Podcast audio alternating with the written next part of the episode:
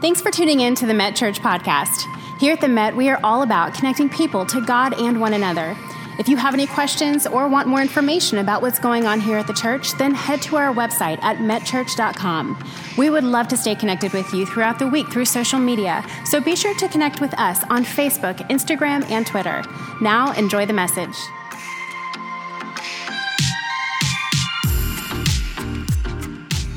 How we doing? That's what I like to hear. That's what I like to hear. You know, a few years back, I used to run a radio and TV ministry, and it was kind of cool to think that something you produced was being seen and heard by people all around the world. But the downside was that it costs a lot of money to put something on the air. So you're constantly trying to talk people into being donors, you're constantly trying to talk people into product to offset the cost. And I can remember friends used to say, Man, don't you get tired of talking people into stuff? And I said, You know, I really don't. I mean, I, I really don't because I believe in what we're putting out there and I believe it can change lives. So today, I want to talk you into something because I believe in what I'm talking about and I think it can change your life. Today, I want to talk you into faith. That's right, I want to talk you into faith. Now, I know what a lot of you are thinking right now. You're thinking, well, Rob, I have faith. That's why I'm here in church, because I have faith. I have faith.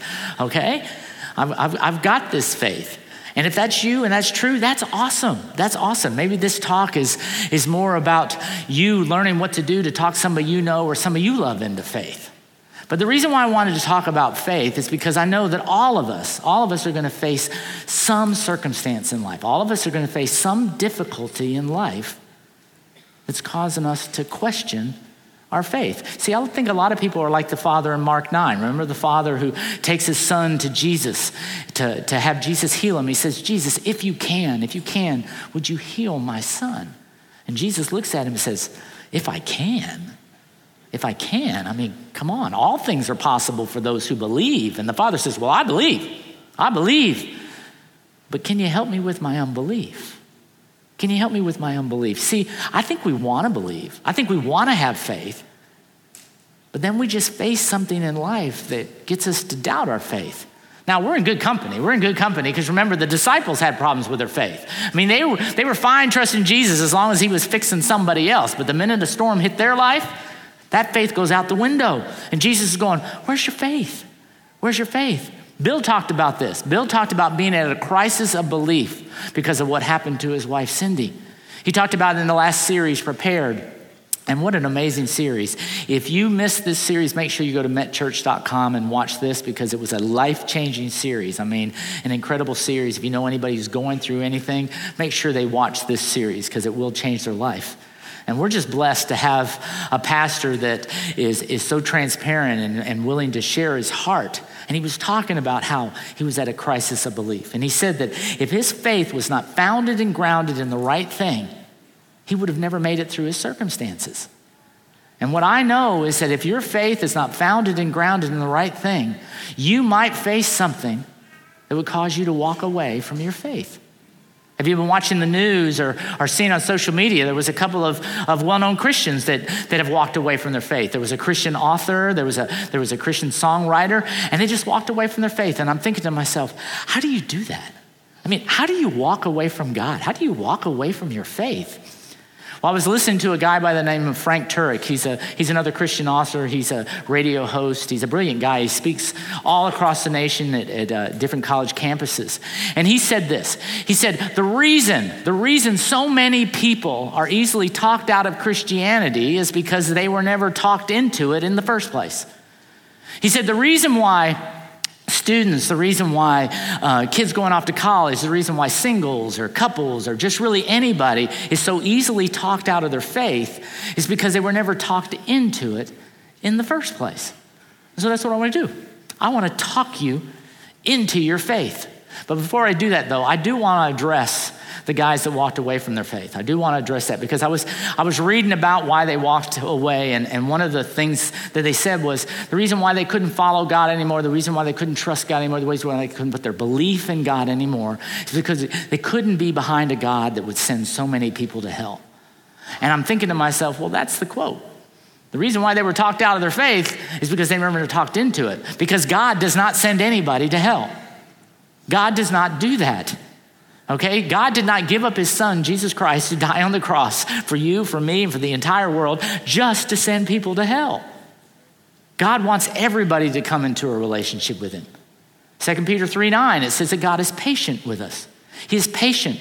He sees all that's going on and he's trying to maneuver everything so that you come into a relationship with him to spend eternity with him.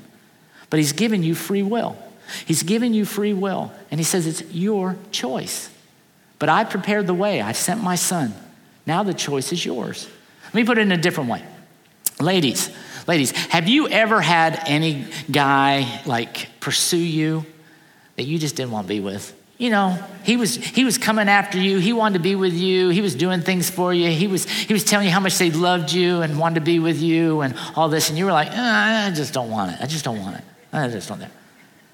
Well, what would you say if that guy could make you spend the rest of your life with him? Hmm? That you had no choice. You had to spend the rest of your life with this guy. You wouldn't like it, would you? Well, that's what God's saying. I'm pursuing you. I want to be with you. I love you. I want the best for you. But if you want to give me the Heisman, then it's your choice. And what you have to understand is eternity is spent in one of two places with God or without God.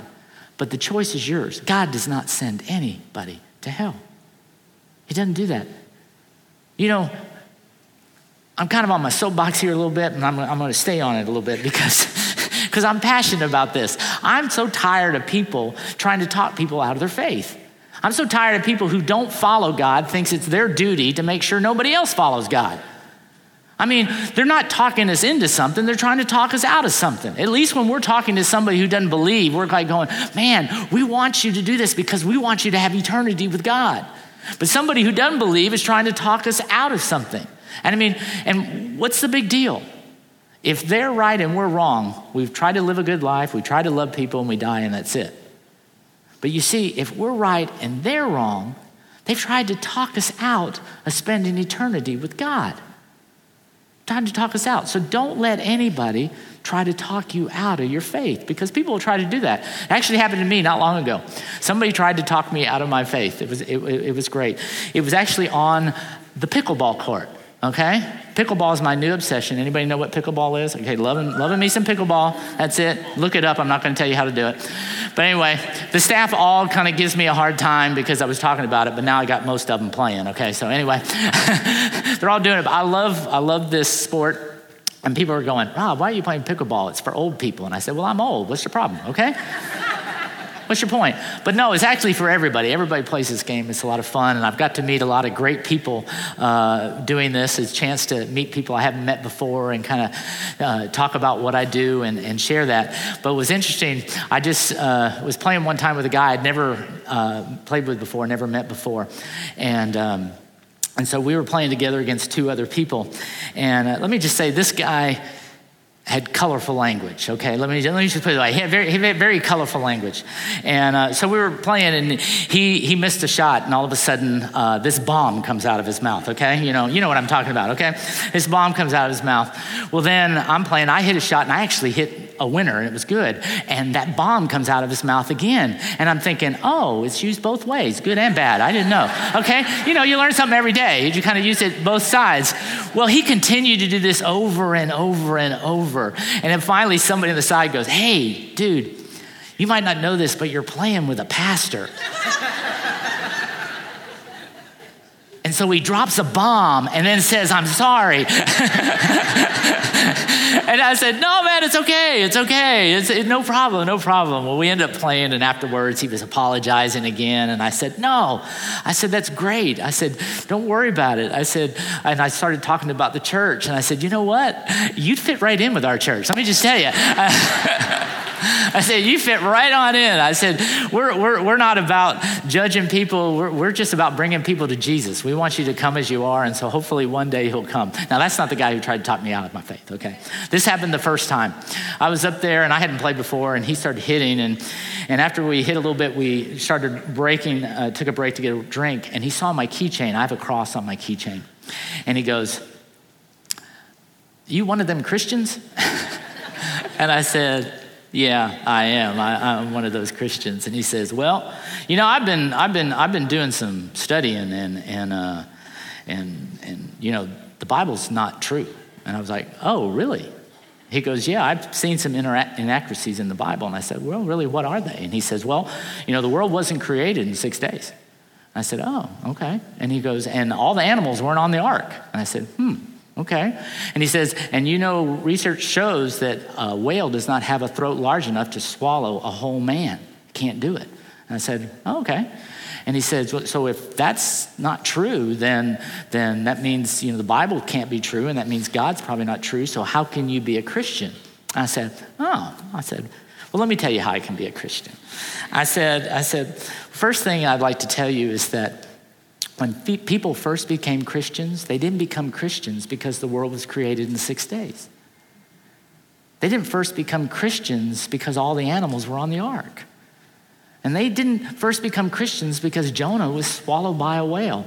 In fact, when people first became Christians, they didn't become Christians because of the Bible, because there wasn't one. They didn't have a Bible.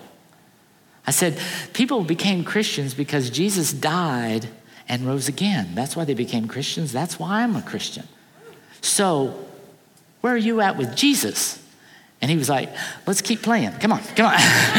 he goes, let's keep playing. And see, that's what you need to understand. That's where they found their faith. Their faith was in the death and the burial and the resurrection of Jesus. In fact, many people, many theologians believe that's where we got the Bible. The Bible started at the resurrection, it didn't start in Genesis, because if it wasn't for the resurrection, there was no reason for them to write anything down. There was no reason to put it all down.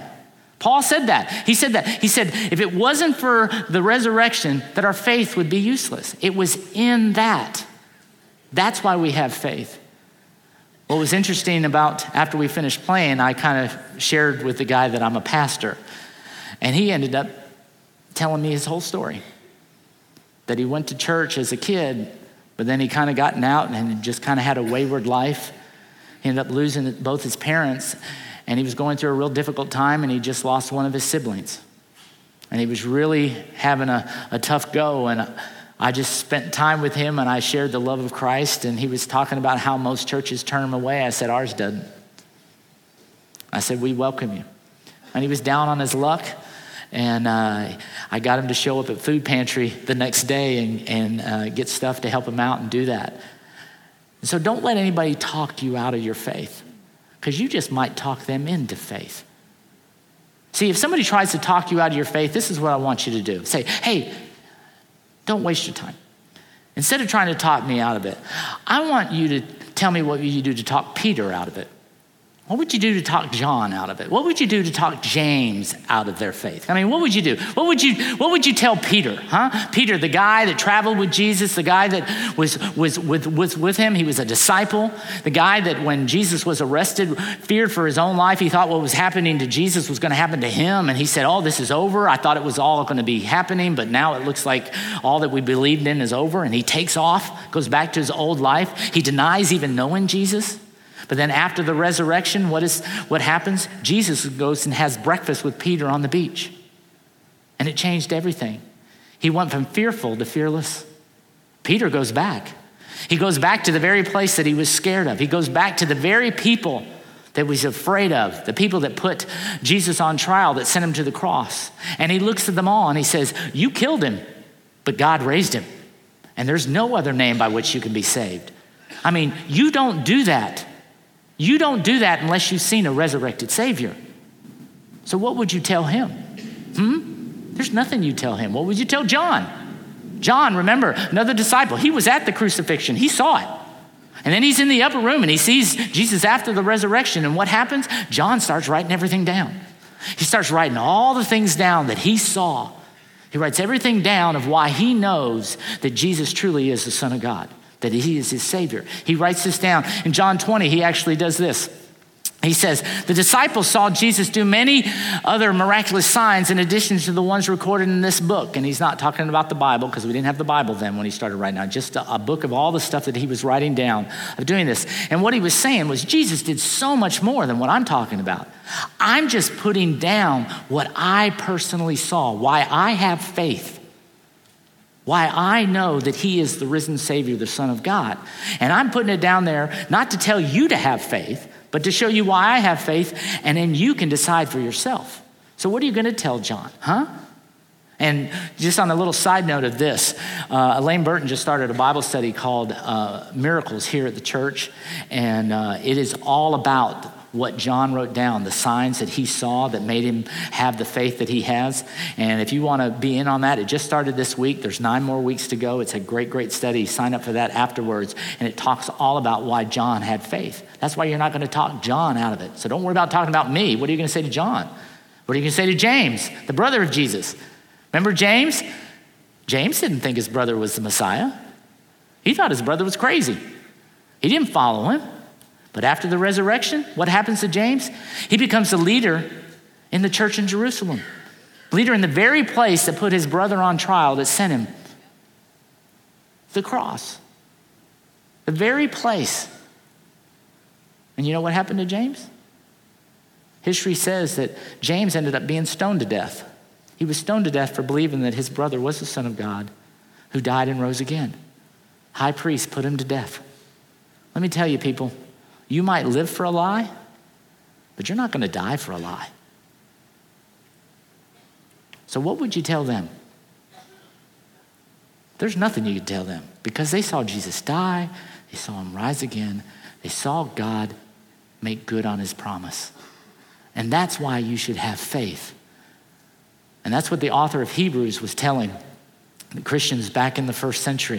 And that's what I want to look at today. I want to look at a passage in, in Hebrews. So if you have your Bibles, go ahead and get them out and turn to Hebrews chapter 11. Now, interesting thing about Hebrews is we don't know who wrote it, but we do know who it was written to. It was written to a bunch of, of Jewish people who became Christians about 60 years or so after the resurrection. And what's interesting, the, the word Hebrews means Messianic Jew. That's the translation. It's Messianic Jew, which is a Jew that becomes a, a Christian. And so it's written to them, and these guys were really struggling with their faith. They were struggling with their faith because the first century Christians were the most persecuted people on the planet. I mean, everything was taken away from them because of their faith. They were, they were being taken away, they were being persecuted, they were being killed. I mean, it was an awful thing, and they were thinking about giving up. They're saying, Man, I just don't know if we can do this anymore. I mean, I know we're supposed to be a light to the world. I know we're supposed to make a difference, but it doesn't seem like it's working, and we're the only ones paying for this, and I don't know if it's worth it anymore. And they were giving up on their faith. And so the author of Hebrews writes this down, and he tells them why they should have faith. And this is why you should have faith. And this is what he says, and we're going to start in verse 1. It says, Now faith is the confidence in what we hope for and the assurance about what we do not see. Right off the bat, he gives us the biblical definition of faith.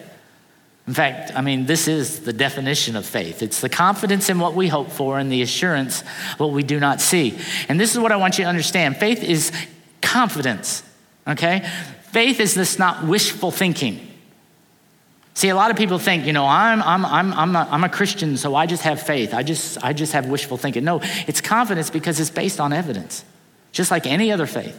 Any other faith you have, it's based on evidence. And he's saying faith is the confidence in what we hope for and the assurance of what we do not see. All of you have experienced this kind of faith every single day. Maybe not the religious kind, but just faith in general. If you've got a job, you have faith because when you went to that job, and you sat down, you talked to somebody, and he said, This is how much I'm going to pay you per hour, or this is what you're going to pay, uh, your salary is going to be. And every two weeks, you're going to get this amount of money, right? And what did you do? You went to work every day for two weeks, banking on the fact that somebody was going to keep their promise. That's faith. That's what he's talking about here. Is the fact that we have faith because we're banking on somebody's going to do what they said they were going to do. And he says, This is what the ancients were commended for. And the ancients they're talking about is all of those people that you grew up hearing about in the Old Testament, you know, Moses and Abraham and Isaac and Jacob. All these people, all these people lived their life knowing that God was going to keep his promise. That's what they were doing. That's what they were doing. They were living their life knowing that God was going to keep their promise. And as you read Hebrews 11, you start seeing they list out all of these great people in the Old Testament that lived their life knowing God was going to keep their promise. This is why a lot of times Hebrews 11 is known as the Faith Hall of Fame, because it's all these great people of faith. And then it gets to verse 13, and this is what it says. It says, All these people were still living by faith, when they died. They never got a paycheck. They never saw the promise. They did not receive the things promised. They only saw them and welcomed them from a distance. And what this is talking about is when God made a promise to Abraham. Remember, he goes to Abraham and he says, I'm going to make you the father of a great nation, and that through you, I'm going to bless the entire world. Well, Abraham lived his whole life believing that God was going to come true on that promise, and he never saw it. And his son Isaac lived his whole life believing that God was going to make true that promise, and he never saw it. And his son Jacob lived his whole life believing that God was going to come true on that promise. And he never saw it. Moses didn't see it. The nation of Israel never saw it. But generation after generation after generation, there was always a group of people who held on to the promise that God was going to come true. And when I, when I, when I, when I read this, I kind of think about my own life.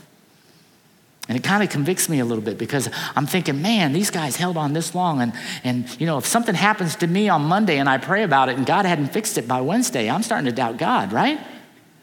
I mean, how many times have you done that? God, this is what I'm going through. And if he waits a whole week, you're not sure there's a God anymore, right? Because he hasn't changed. And these guys are going, Are you kidding me? we lived our whole life and we held on to the promise, and you're giving up after a week? Come on. And so, what the author does, he starts listing more people of great faith, of what they did to get through everything they were going through. And then he kind of shows us why we should have faith because of what they endured. He said, You think you've got problems? Let me show you what they went through. And this is what he says He says, Some faced jeers and flogging, and even chains and imprisonment. They were put to death by stoning. They were sawed in two. They were killed by the sword. They went about in sheepskins and goatskins, destitute, persecuted, and mistreated. The world was not worthy of them. What a powerful statement. The world was not worthy of them. And I think he puts this in here because he looks at it and he thinks himself, he goes, Man, how many times have I wanted to walk away because God didn't give me what I wanted, when I wanted, and how I wanted it? And I wanted to give up on God. And he said, These people live their whole life believing in the promise. And they never gave up. And it continues.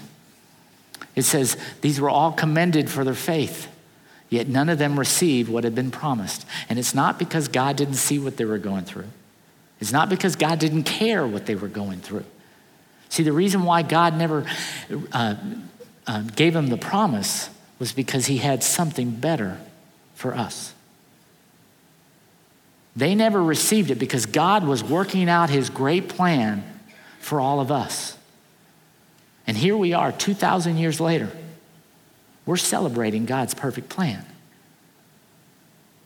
See, what this passage is talking about is saying that all of these great people in the Old Testament were looking forward to Jesus. They were looking forward to Jesus and what he would do for them on the cross, and ultimately what he would do three days later. And they had faith, but they never saw it. And he's talking to the Jews in the first century, the ones that had become Christians. He says, You're on the other side of the cross. He says, You're looking back. God has already delivered on his promise. Jesus came, took all of your sin and shame upon himself. He died on the cross for you. He rose again. He defeated the grave, he defeated death. You now have victory. That's why you should have faith. See, you no longer face your circumstances trying to fight for victory, you fight from victory. You already have it. That's why you should have faith. Because God has delivered on his promise. He's delivered on his promise. And then he tells them what to do. He says this in Hebrews 12. He says, Therefore, remember every time you read the word therefore in your Bible, you have to ask yourself, what is it? Therefore. It's there to say God delivered on his promise. He did what he said he was going to do. And since we're surrounded by such a great cloud of witnesses, people who held on to faith that hadn't seen the promise yet, but they still held on. You now know the promise. You've received the promise. He says, since you've received it, throw off everything that hinders and the sin that so easily entangles, and let us run with perseverance the race marked out for us. And the word perseverance means that sometimes you're going to have to go through things. Sometimes you're going to face difficult circumstances. Sometimes you're going to face uncertainty. But guess what? You can get through it. You might be in a valley now, but you're not going to stay in that valley. And why? Because you can fix your eyes on Jesus, the promise. He's the pioneer and perfecter of faith. When you realize that God sent his son to die for you, and that's what your faith is grounded in, you can hold on to it because it's no longer grounded in if God shows up in this circumstance, God shows up in this relationship, God makes this thing all better. You no longer look at, at what God does for you with those things. You realize what God already did for you. That's the whole thing. When you realize what God did for you, He sent His Son to die on the cross. I mean, think about that. Think about it. He sent His Son to die on the cross.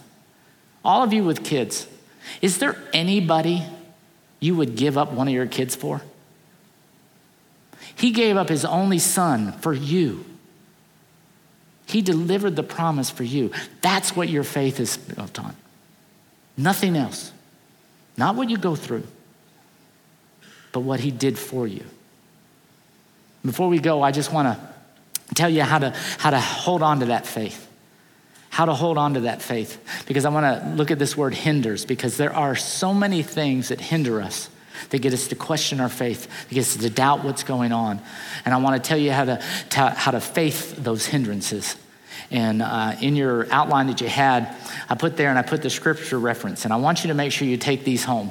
You might want to put it on the mirror in your bathroom. You might want to put them on your desk at work. You might want to put them in your car so that every time you face any of these hindrances, you, you read these scriptures. You put these down because that's how you faith your hindrances.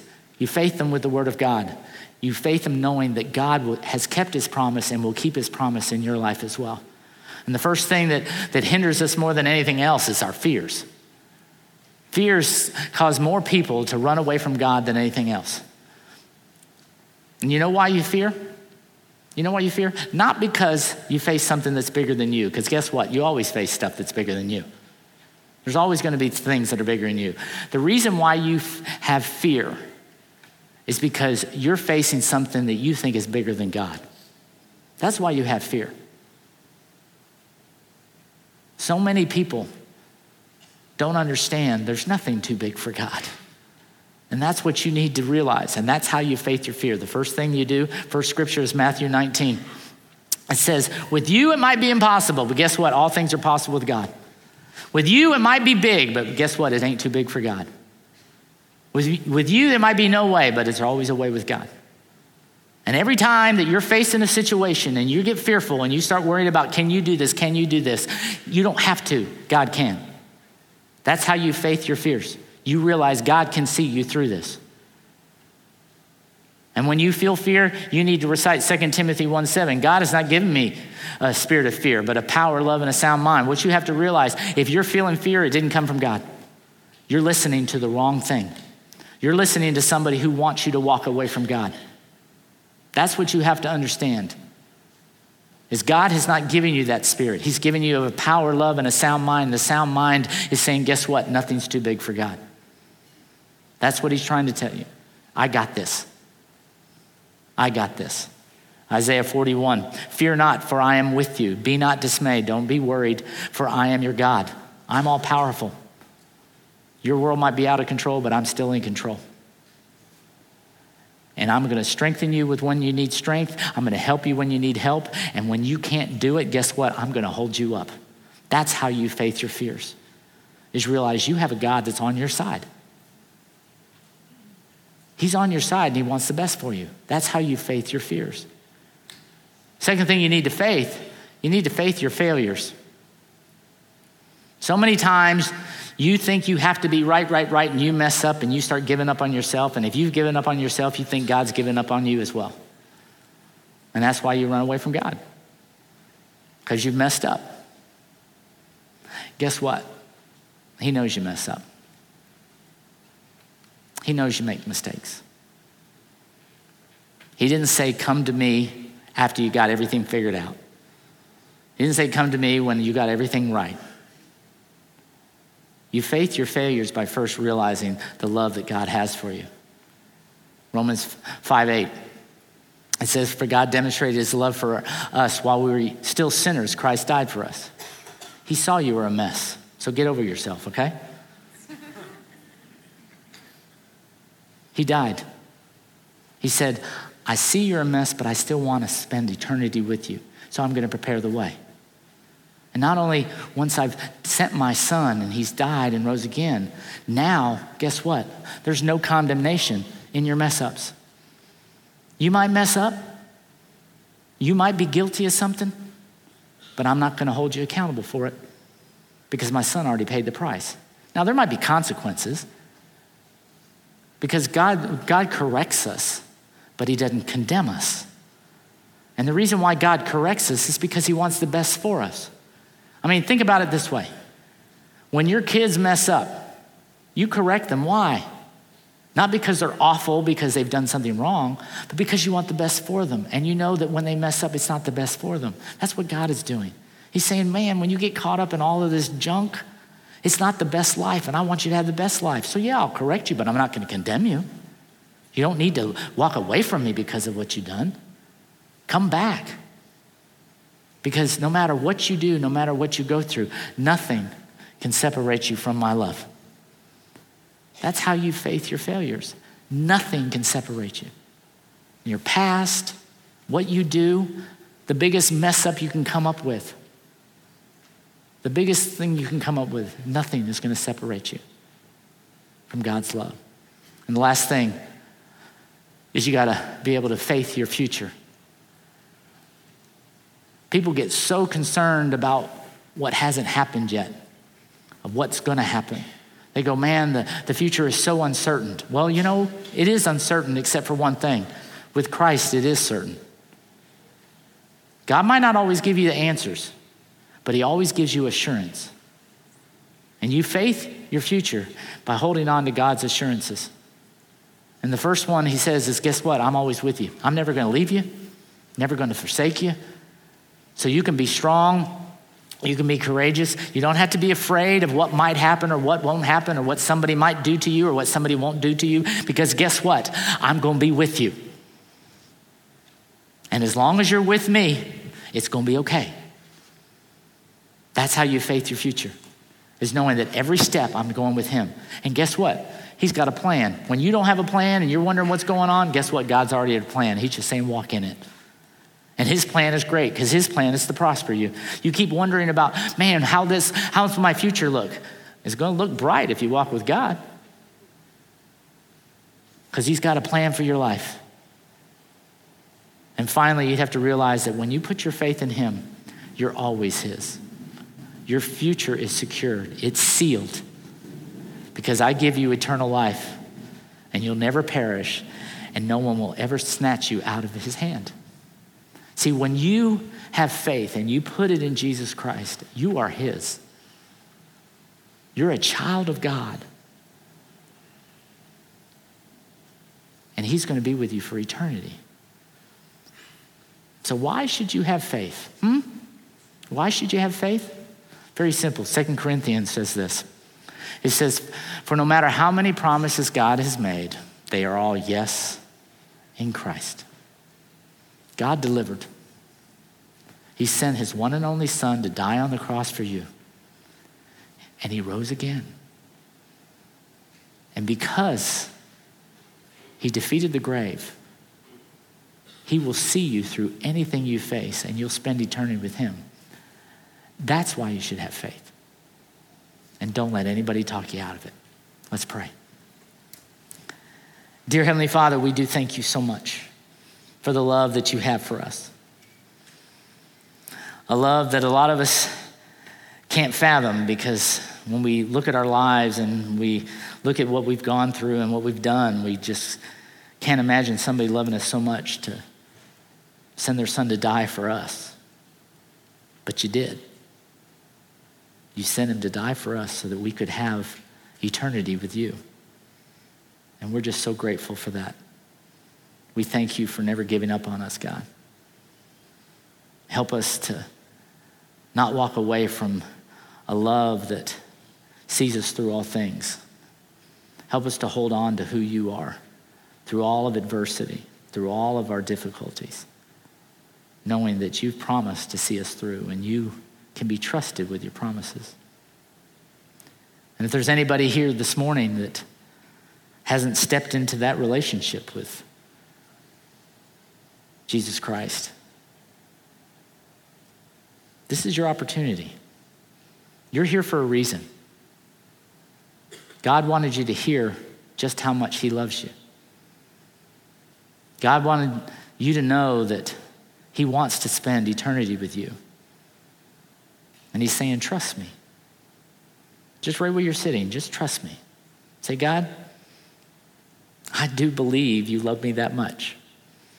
I do believe you sent your son to die on the cross for me, and I believe that on the third day he rose again. I truly believe it, and I give my life. I surrender my life to you because I want you to be with me always, and I want to always be with you.